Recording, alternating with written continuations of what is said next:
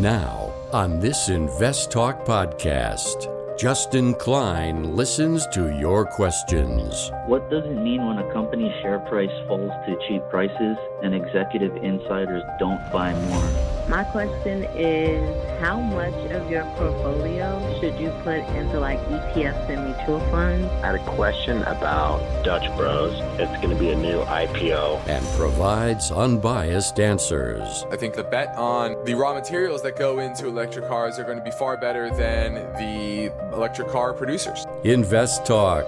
Across America and around the world. Your participation makes it unique.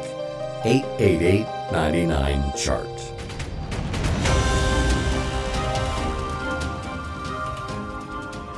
This podcast is produced by KPP Financial. Steve Peasley, President.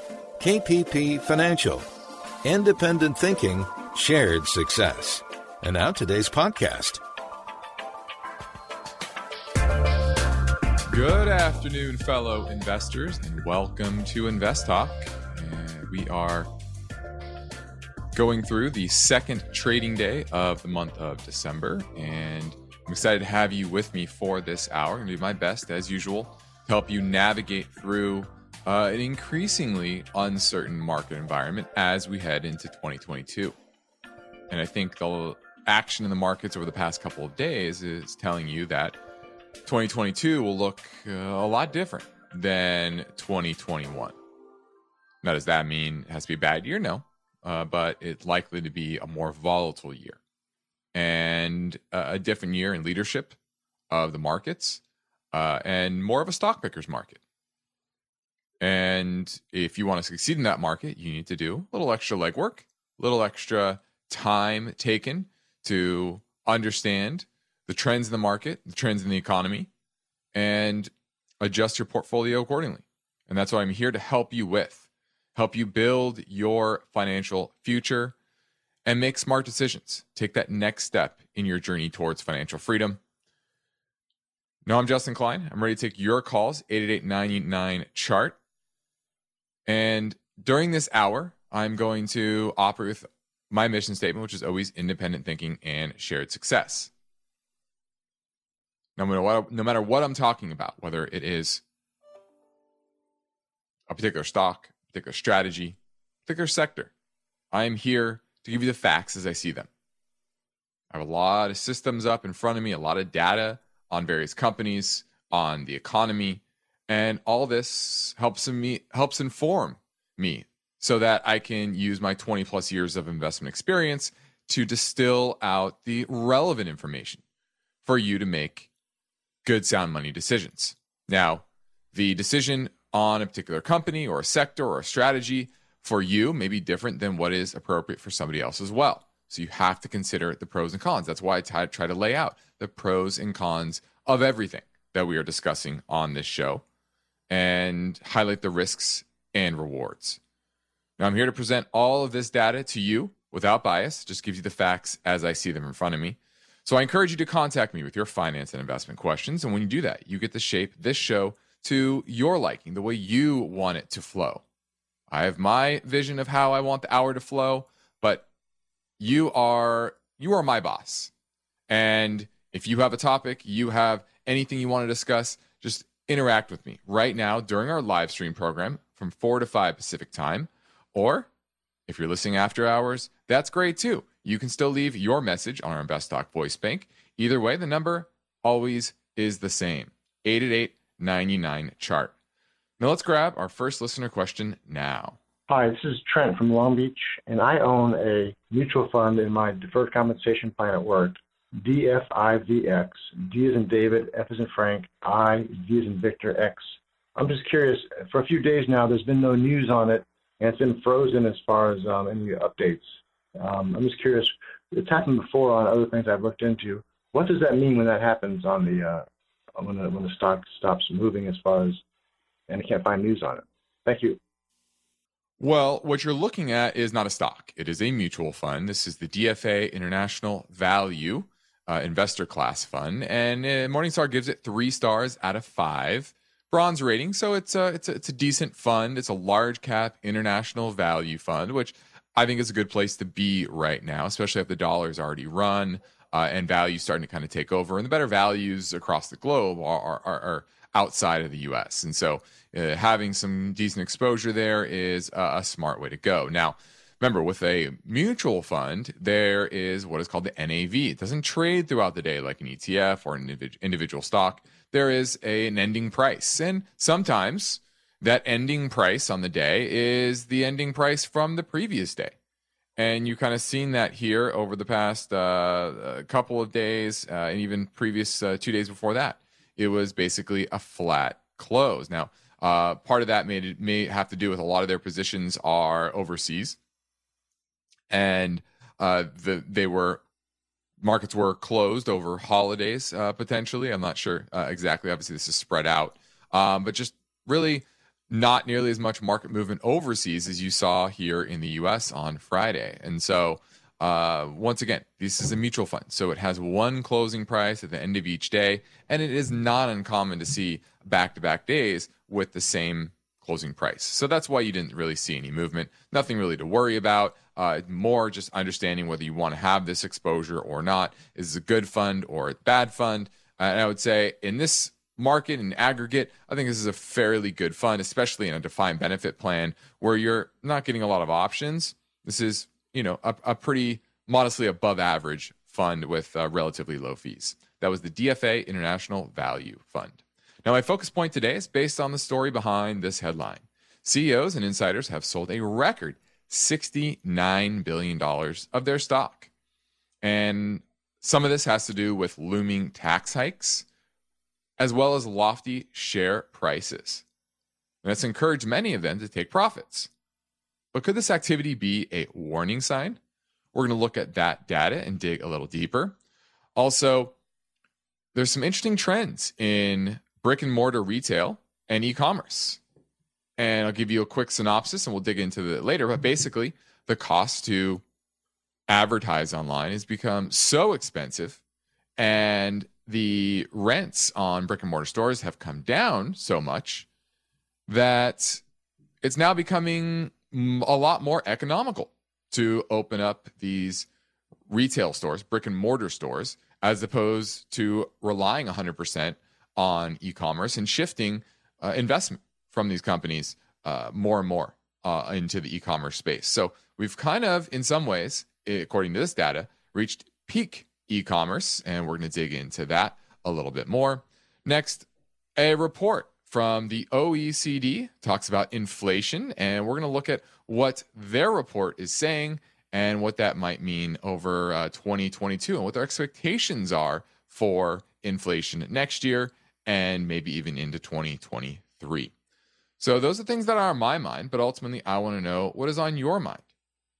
888 chart 888 is how you get through and ask your question on today's show. Now, the S&P was up 64 points, about a percent and a half. Still did not close above yesterday's high, and I think that is going to be the new kind of line in the sand is yesterday's high. If we close back above it, I still think uh, we'll have a Santa Claus, Santa Claus rally. As long as we stay kind of below the the 46 sorry yeah 4650 4640 area on the S&P today closed at 4577 so we're we're about 1% 1.5% for, for, uh, below those levels.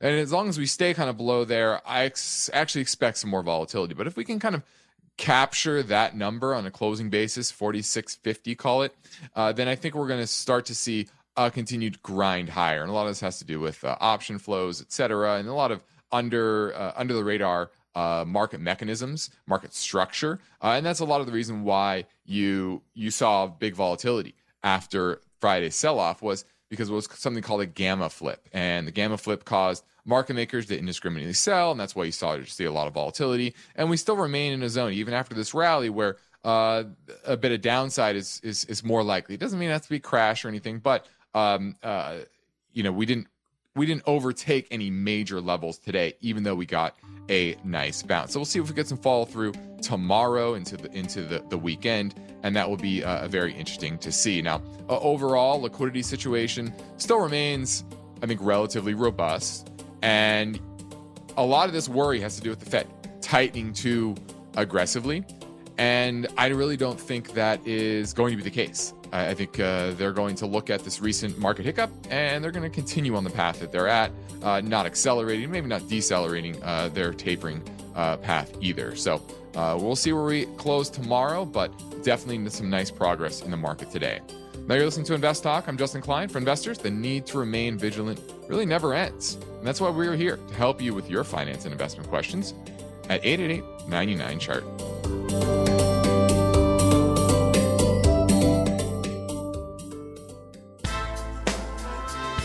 No two investors have an identical portfolio.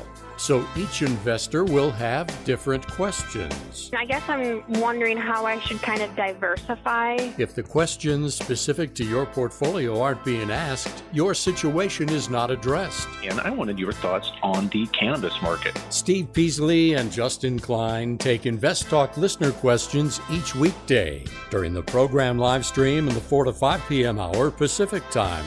The Invest Talk voice bank never closes, so your questions are always welcome. As a newer investor, my question concerns positions. You have the right to remain silent, but why would you when anything you ask will be used to help you create your financial freedom? I think it'll probably go higher. And so I would keep a tight stop on it. So don't forget to call Invest Talk 888 99 Chart.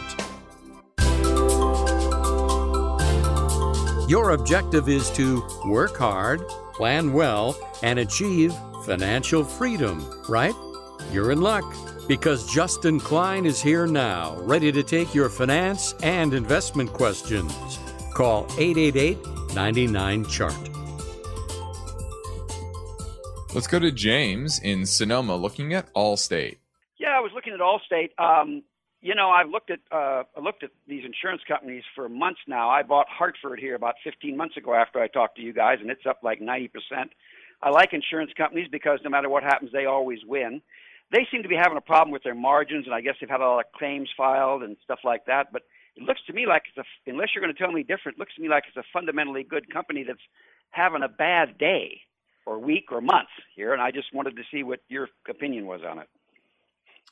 Well, Allstate is is down about let's see from its 52 week high, about down about 21 percent, and the insurance market uh, uh, has been struggling here over the past uh, few months, and a lot of it has to do, I think, with the lack of breakout in rates. You know, it had a, a good rally uh, last year and into the beginning of this year as rates continued higher, but now since rates peaked back in let's see when did they peak? The 10 year peaked really in April right around 1.75, almost 1.8. And we've just been in a, a, broad trading range. So now the expectation of, of higher rates is, is not really there. Uh, and then also, people are getting out and moving a lot more. And What that means is more claims. When people were sitting on their couch they and, and not driving very much, uh, there, there wasn't there weren't a lot of claims because there just wasn't a lot of movement and activity to cause accidents and and for people to file claims. And so their profits really skyrocketed. And so in 2019, they made $10.43. But 2020, they made $14.71. And now you're starting to see the reversal. This year, supposed to make $13.41, down 9% from last year. And then next year, back to $10.77, down 20%. So they basically expect to make a full round trip to their 2019 earnings levels. And that's really the issue. Uh, is growth is slowing dramatically and reversing in a lot of ways. And so, uh, you know, it's a good business, it's a good company, but you know, the issue is just that uh, return trip uh, to pre-pandemic earnings levels and the fact that uh, the market was discounting uh, more positive outlook longer term. And so that's why I would be patient on these names until we get a, bigger breakout in rates. And, and I'm just really not uh, quite seeing that yet. Uh, and if we get that, that's another story. Um, but I think you'll have plenty of time to, to move if that's the case. So uh, I would have it on my watch list. It's a, it's a, very good company, but I just don't get excited with the technicals and the uh, the earnings backdrop that I'm seeing. So back to the future, huh? Yeah, yeah, exactly. Back to back to the future, back to where we were in 2019. I know we all probably want to be there anyway, but uh, from an earnings standpoint, Allstate definitely doesn't. But uh, that's where analysts are showing it is going to trend towards next year. Thanks for the call, James. All right. now, the focus Justin. point today is based on the story behind this headline. CEOs and insiders have sold a record $69 billion of stock this year. Now, sales by insiders are up 30% from last year's levels and up 79% versus the 10 year average. And this is like to, likely to only increase after December. Remember, this is just through the month of November. And December is very usually a very active month because of tax planning, etc. Now, most of the stocks that have been sold were sold part of a pre-scheduled selling plan known as the 10B 5-1 program. And the bulk of this year's sales have been highly concentrated among just a few sellers. Elon Musk, Jeff Bezos, they sold each nearly $10 billion in stock. And then you have the Waltons and Mark Zuckerberg.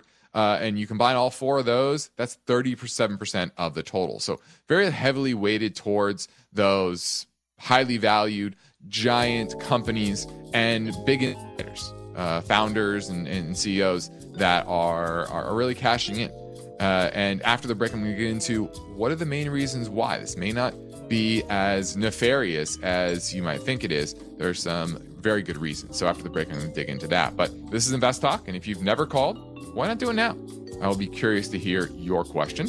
Our phone lines never close. So give me a call now at 888 99 chart.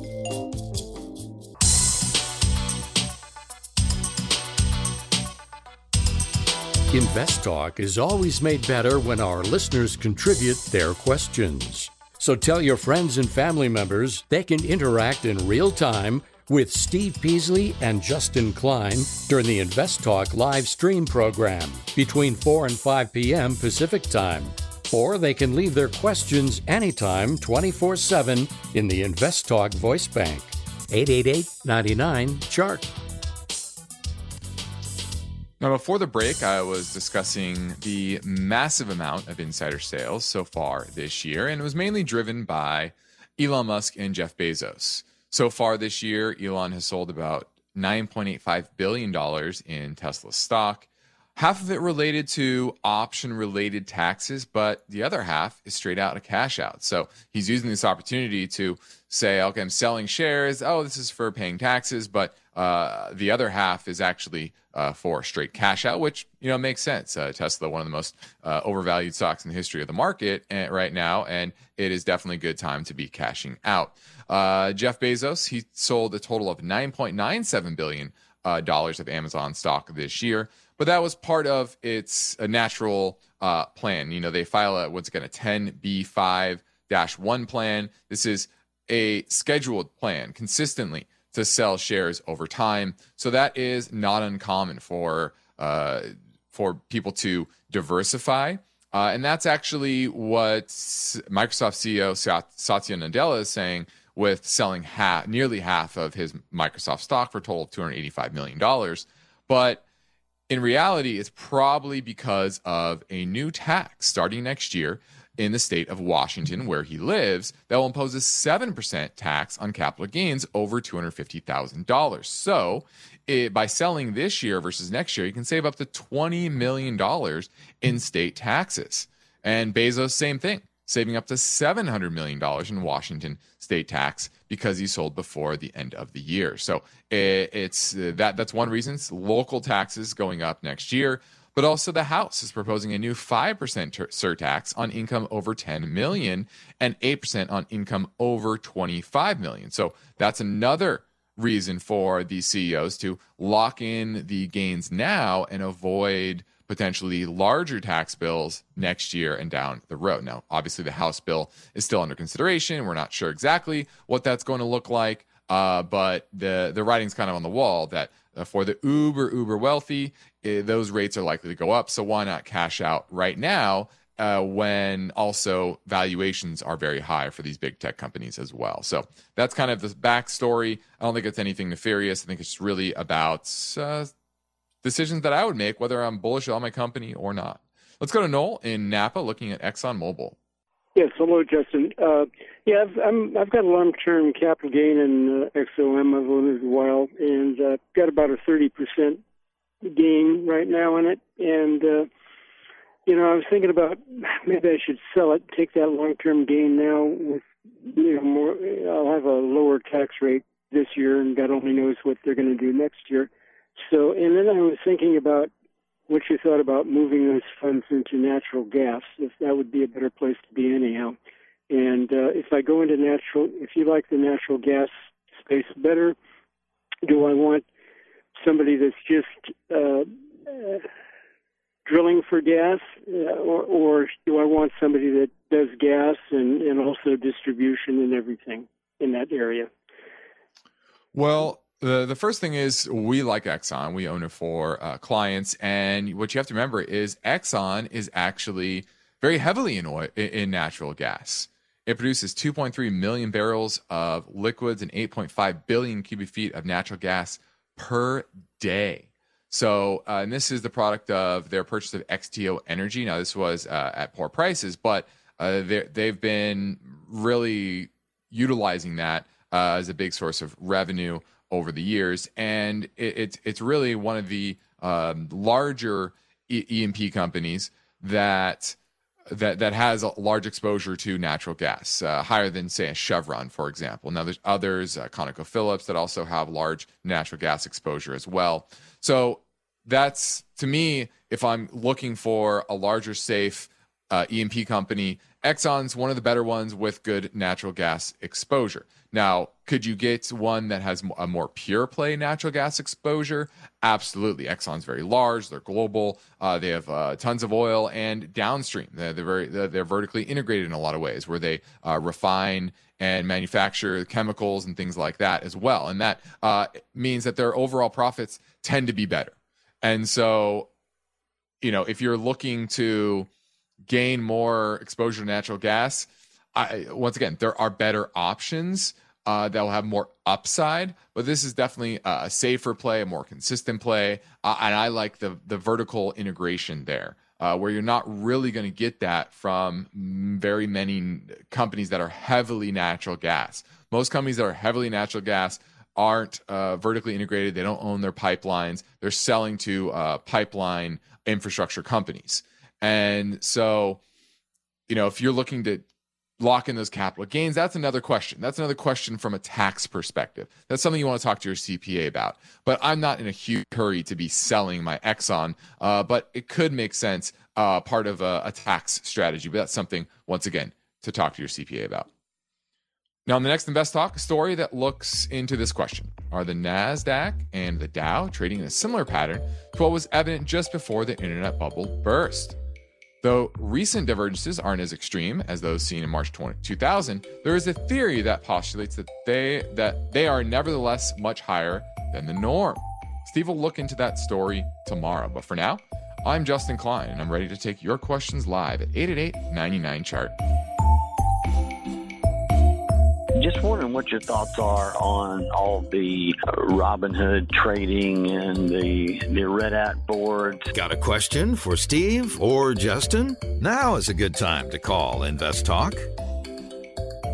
eBay Motors is here for the ride. Remember when you first saw the potential? And then through some elbow grease, fresh installs, and a whole lot of love, you transformed 100,000 miles and a body full of rust into a drive that's all your own. Look to your left, look to your right. It is official. No one's got a ride like this. There's nothing else that sounds like, feels like, or looks like the set of wheels in your garage. With over 122 million parts, you can make sure your number one ride or die stays running smoothly, so there's no limit to how far you can take it brake kits, turbochargers, engines, exhaust kits, roof racks, LED headlights, bumpers, whatever your baby needs. eBay Motors has it. And with eBay Guaranteed Fit, it's guaranteed to fit your ride the first time, every time, or your money back.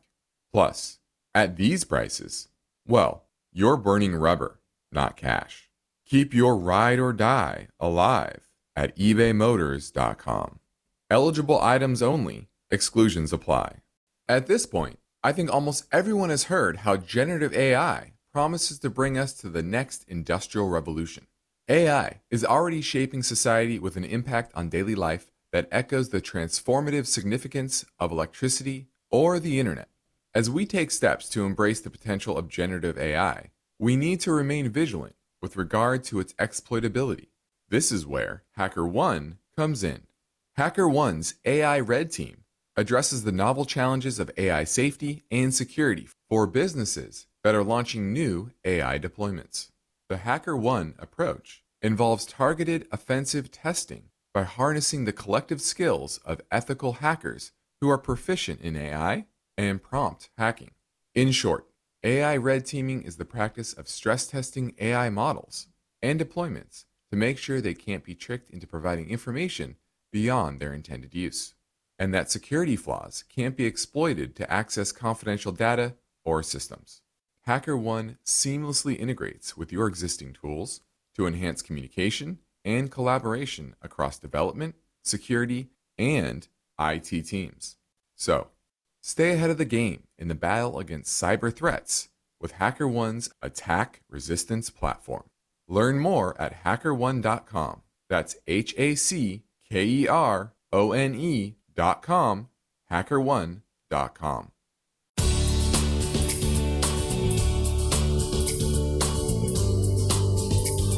This is Invest Talk. Is your portfolio balanced? Is it optimized? Is it delivering the types of gains you want and need to achieve financial freedom? Well, turn up the volume because there are many questions that deserve unbiased answers. And Justin Klein is here now, ready to take your calls live. 888 99 Chart. Hello, my name is Paige. I'm calling from Sunnyvale, California. I don't recall hearing anyone ever ask about carbon credit funds, but that's come to my attention. And so I'm wondering if you can talk a little bit about what you think about those kinds of funds and how to evaluate them. I did find an article that mentioned three ETFs and an exchange traded note.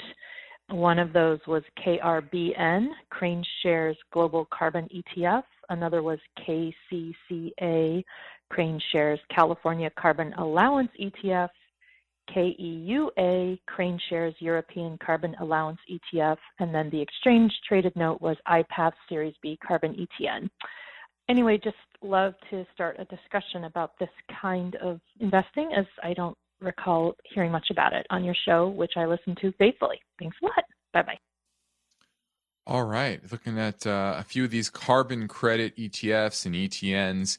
And these are definitely interesting. And uh, I I like this uh, space overall because uh, you're continue, you continue to see a push towards um, green energy and uh, the cost of carbon credits continues to go up, and it, I I what I like are the companies actually that produce the uh, the carbon credits overall um, that are building green infrastructure and then able to sell those carbon credits. So they're making money not only on the green infrastructure that they're building and investing in, but they are also able to sell the carbon uh, credits to those that are uh, are polluting. Uh, and so I, I like that, uh, but I like the the underlying companies once again. And there are uh, plenty of them out there. There are some infrastructure companies. I can't give you the exact names. You have to do your own research. Once again, you can call and ask me about them if you ever find one. Um, we own some for our our, our clients as well. Uh, and so that's what you want to be looking for in my mind, and less to do um, with the, those ETFs, you know, the GRNs and the, and the KRBNs of the world. Uh, I don't think they're bad, uh, but I rather own uh, those companies that pay a dividend and are, are are creating the carbon credits as they they operate. And so that's the way I would go. But thanks for the call and great topic to bring up. Uh, more people should be focused on this because I think the trend is only going to continue. Now let's go to Bruce in Millbrae looking at HMC, which I believe, if I remember correctly, is Honda Motor Corporation. You own it or looking to buy it? Mm, just looking at it. Was wondering if you have any. Is it? They don't say it doesn't ever seem to do much, but it pays a big dividend, and is it secure? And um, is it ever valued that you guys would buy it? Well, every every company has a value where it's just too cheap and and you want to own it at, those levels. Now the question is, uh, is now the price after a drop from about 15% from its 52 week high? Uh, and I'm going to say, really not yet. Uh, part of it is the the stock continues to uh, weaken technically, although uh, today was a, a, nice little bounce, but remains below all the major moving averages. And then you're seeing a uh, a lot of tailwinds that were given to this company uh, during the pandemic are starting to reverse. Uh, pre-pandemic, they're making two dollars and forty-two cents. Last year, three dollars and forty-four cents. This year, supposed to make three dollars and thirty-six cents per share. So you're starting to see that retrenchment once again. Analysts are downgrading estimates overall. They don't pay a dividend. And just like I say with the EV companies, even though this one isn't heavily EV, they have some uh, exposure there, obviously, but uh, it is a very low margin, difficult business. And if you just look at the return on equity over the years, it has kind of fluctuated between 4% and uh, the, the mid teens, uh, but averaged right around 8% over the last couple of decades, which is okay, but that doesn't get me excited. And I think that's why the price of the stock has really gone hasn't really gone uh, very far over the last decade. It's just uh, basically where it was a decade ago. So I don't really like those trends. I don't see them being a leader in uh, transitioning into the EV space. And so I wouldn't be chasing. Uh, I wouldn't be chasing this stock. And I'm looking at. Let's see, the dividend. Uh, did they cut their dividend? Because I'm not seeing. Yeah, one system's telling me they don't pay a dividend. Another is saying the dividend yield is about five percent. I'm gonna I'm gonna trust the other one about five percent. So I wouldn't be chasing that dividend yield. Uh, it's just not a name that I'm getting excited about. Thanks for the call, Bruce. 888 chart 888 Is the brick and mortar store back in style? Well, retailers this year are expected to open more stores than they actually close. And this is the first time that will happen since 2017. This is an analysis of 900 different chains. Now, most of the growth is coming from food stores, drug stores, convenience stores, mass merchant stores, uh, but department stores, especially retailers, that continues to uh, they continue to close more stores than they're opening. But the pace that they're closing stores has slowed from record levels last year, which you would uh, imagine. You know, last year was a very uh, big year for closing brick and mortar stores. Now, stores are becoming more important in the whole uh, e-commerce landscape because by many, for many companies, they're actually fulfilling their store or their e-commerce orders from their stores. They're using them as distribution hubs. And employees can double by uh, at, at, one point checking people out at the front, but the next time uh, maybe packing boxes and shipping them out in the back. And then it's convenient for shoppers to also return their products directly to the, the physical store. So that can be beneficial and drive more traffic online. And then you have the really increasing costs of acquiring customers online as so many retailers have pivoted. Basically, every retailer has pivoted uh, aggressively to online stores because they had to. But as that cost has gone up, it's become less expensive to get shoppers in store. It used to be, well, the cost of getting new shoppers online was was a lot lower than the overhead cost of paying for rent and all the employees and insurance, etc., that comes with a brick and mortar store. But now, since the pandemic, the costs online have gone up, and landlords are becoming more flexible, shorter lease terms, more flexible lease terms. And there the means these retailers are more apt to take a chance on an area because they're less likely to be locked up in unproductive locations for a decade plus, which is kind of what the standard was before when these retailers signed a lease. They were there for a decade. Now, many of these stores are smaller, and a lot of them are also also offering experiences. Dick's, for example, is adding 800 stores. That includes a house of sports, public lands, golf galaxy stores. These all have interactive features, batting cages, rock climbing walls, putting greens. So things that people can do in a store that you can never do online. Levi's, another one that's opening 100 new next generation stores where you can buy customized t-shirts by adding patches, embroidery, colored rivets, etc. And I've also seen rents down 15% from pre-pandemic levels. And that's improved overall profitability, says the, the Levi's CEO. Now, foot traffic is still down about 12.4% uh, at the week ending November 20th from two years ago, so pre pandemic levels. But once again, the cost of digital acquisition, acquiring a customer online, is up 50% over the past five years. So the costs are going up dramatically. And Amazon already has physical stores. They're planning to open up department stores where shoppers can try on clothes using techno tech, uh, dressing rooms with a lot of technology in them uh, to help them. Warby Parker, they're opening 154 stores. Sorry, they currently have 154 stores. They're opening 35 more new locations this year. They started online and have been p- p- pivoting more and more to physical stores. Now, department stores and specialty retailers are on track to close 469 more stores than they opened this year, but that's down from a net 6,787 net closures last year. So less than 10% of the net closures uh, from last year. So that's a big, big improvement. And once again, it's able to complement the e commerce side. Target says the cost on average of fulfilling an online order through its, its retail outlets is 40% less than shipping from it's expensive warehouses or warehouses that may be farther away. And so the old story that maybe physical stores are dead, maybe at least ebbing for a while.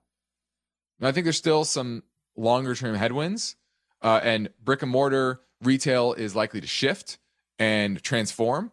Uh, but there's a lot of data that's saying we're starting to go the other way. We've reached an inflection point on that side. Now let's swing back to the Invest Talk voice bank for a question that came in earlier from New Hampshire. Hi, Stephen Justin. Steve Oger calling from New Hampshire. Football as well. Just a real quick question for you. I am investing currently in my 401k with the Roth component as well as individual Roth IRA. It's dawning on me now. What happens to my contribution amount if I'm contributing the max in my regular I guess, individual Roth IRA, but also contributing in my 401k. I would imagine it would be separate, but I just want to confirm that I'm not doing something I shouldn't be. I really appreciate the um, information, and I look forward to the answer on the podcast. Thanks. Yes, they are separate. The Roth 401k is uh, similar to the traditional 401k when it comes to limits, and then your IRA, whether it's a Roth or traditional, is, is also separate. So now your your Roth is going to have some contribution limits, uh, or sorry, some con- yeah, con- obviously contribution limits, but income limits, excuse me, uh, where it's phased out on your ability to uh, contribute to the Roth IRA. But uh, that's something that you you have to consider. And obviously, I don't know your uh, your income limits. Something to talk to your CPA about. And remember, with all these contributions to retirement accounts, it's always in context to your own personal situation, your tax situation, and you always want to consult with a tax professional because your situation is is siloed. Nobody has your exact situation when it comes to income, place you're living, demands, etc., and, and goals. Okay. So thanks for the call and great question. Let's go to Edgar in San Diego looking at Western Union. Yes, hi, Justin. How are you? Good, good. Yes, uh, I was looking at Western Union and uh, pretty much uh, I'm looking for a dividend, and I was wondering what you think about this company. Well, I, I think the company is cheap. Now, whether or not the dividend uh, is going to be sustainable longer term, I, I I'm not sure about that. What I am more interested in is the fact that they are still producing a lot of cash flow and their stock is very cheap. Their operating earning yield right now is 14.6%, and they're buying back shares aggressively. So this is a name that is its business is dying, but it's dying a slow death. Uh, and it may be a decade plus be- be- before it's officially dead. Uh, and they're about to earn over the next few years, five, call it five to six years, their entire market cap. And if they can plow their $300 million in free cash flow every quarter into stock buybacks, well, they're going to buy the whole company. Oh, geez. Yeah, in about five years. Okay. So that's a good thing. Um, and that's why I think it's relatively cheap. Now, is this a dividend play in my mind? Not really, because I don't think that dividend is likely to be sustained longer term. In the near term, I think it's definitely going to be fine, but they're going to be focusing more on buybacks uh, and using that cash flow for that. So I don't think they're going to get div- you're going to get dividend growth. It's probably going to be flat for a little while, uh, and really this is more of a value play and playing on the company simply basically taking itself private. Thanks for the call. Let's try one more quick question. Hi, I'm calling about Matterport MTTR. I first got it around $15 and now I'm wondering if I should be looking to buy more. If so, what price, or should I be looking to sell and take profits? Thanks. All right, Matterport. I haven't heard of this one. Pro- provides a 3D data platform to design, build, promote, and manage homes, offices, hotels, factories, and shops. Interesting. I've never heard of this one. A spatial data company focusing on digitizing and indexing the built world. Hmm. I've never heard of this name. $7 billion market cap. Its revenue is up 10% year over year. Ooh, doesn't make any money. Uh, this looks like a Ponzi stock to me. Trading at $7 billion market cap, enterprise value, run rate of $100 million in revenue, losing money.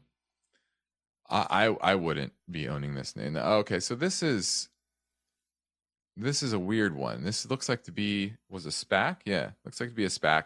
Now technically it's fine. It's above all the major moving averages. Big reversal yesterday and a follow through today. So that is some definitely near term bearish signs. Uh, but overall, I, I just don't understand this this company quite yet. Once again, it's a SPAC. So a lot of the data on SPACs is uh, kind of c- comes in over time. Uh, it's not like a normal IPO, and you really only have data for 2020, losing 29 cents. Let's lose 23 cents this year, 22, 26 cents next year. Uh, I, I I don't know enough about it. I don't really understand its business, um, but technically it's fine. But based on what I'm seeing, market cap, revenue, etc., it looks extremely expensive. So I would be weary about buying more. This is Invest Talk. I'm Justin Klein. We have one goal here: is to help you achieve your own version of financial freedom and we're going into our final break. And we're here to help you. Whatever is on your mind, finance or money related, we're happy to discuss it, give you some perspective, give you some data to make good money decisions. So give me a call at 888 99 chart.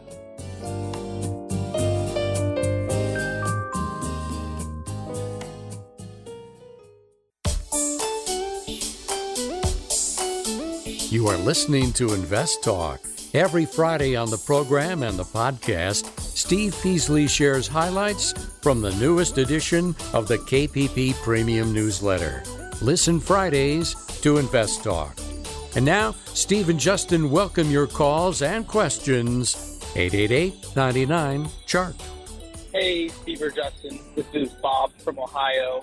The market's, you know, and really in the bit of a bubble recently, and I, you know, I can see a downturn coming. So, what's the best way to gain exposure to the downside of the market without physically shorting the stock? Would you recommend like selling calls, or would you recommend buying puts, or buying an inverse ETF? What do you recommend? I'm a fairly new investor, so I appreciate it. Your show's great. I listen to it every day. Thank you very much. Well, if you are looking to capture the downside of the market and you're a fairly new investor, I think the simplest way is to buy a single levered not the levered uh, inverse ETFs, but the single levered uh, ETFs where uh, you're just going to get the inverse of whatever the market is going to do. So if the market's going to go down, then this is going to go up.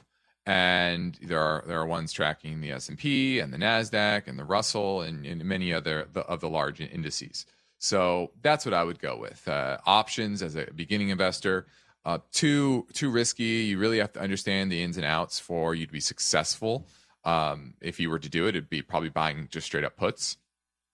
I wouldn't sell calls, especially in this market with gamma squeezes and all that. Uh, but but buying a put and limiting your risk would, would probably be the next best thing. But as a new investor, that's probably not the way that you should go. Okay, so hope that helped.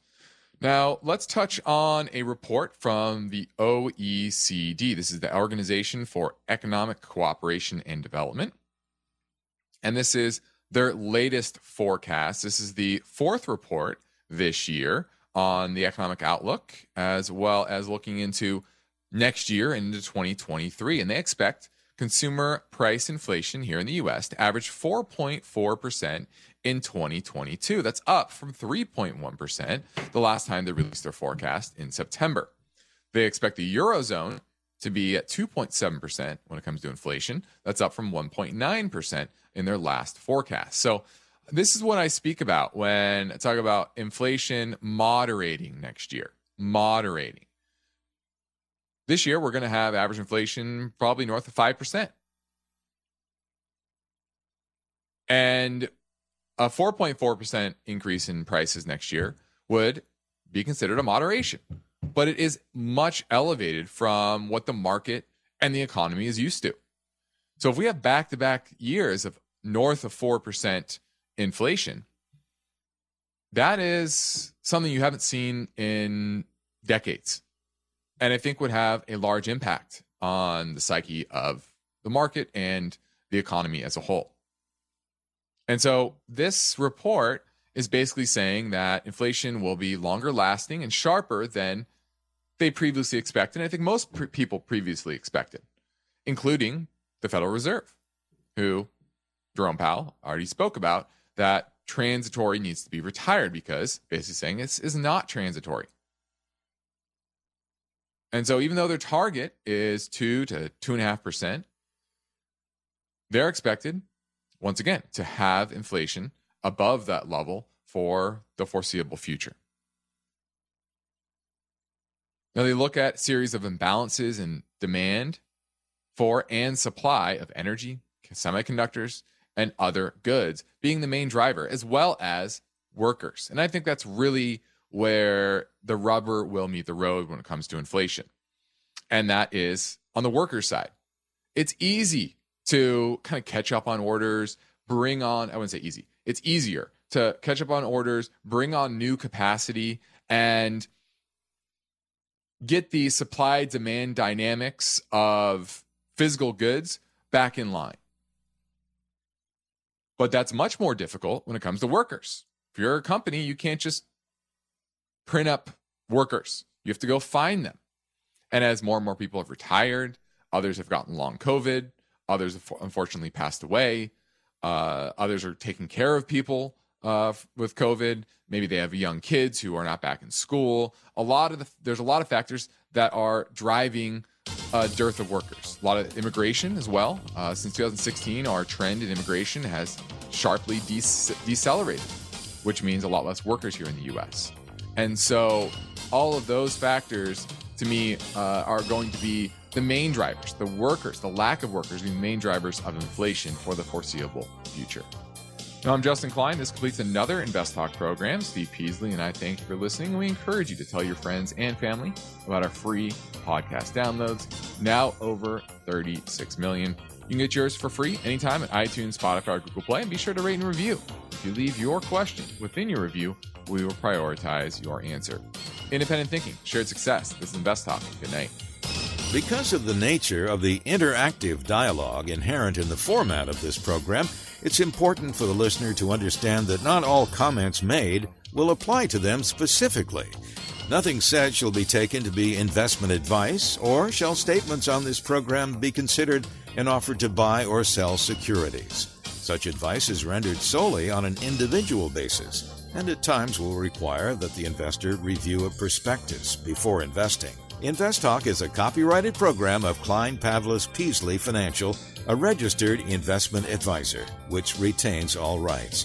For more information regarding KPP's investment advisors, call 1 800 557 5461.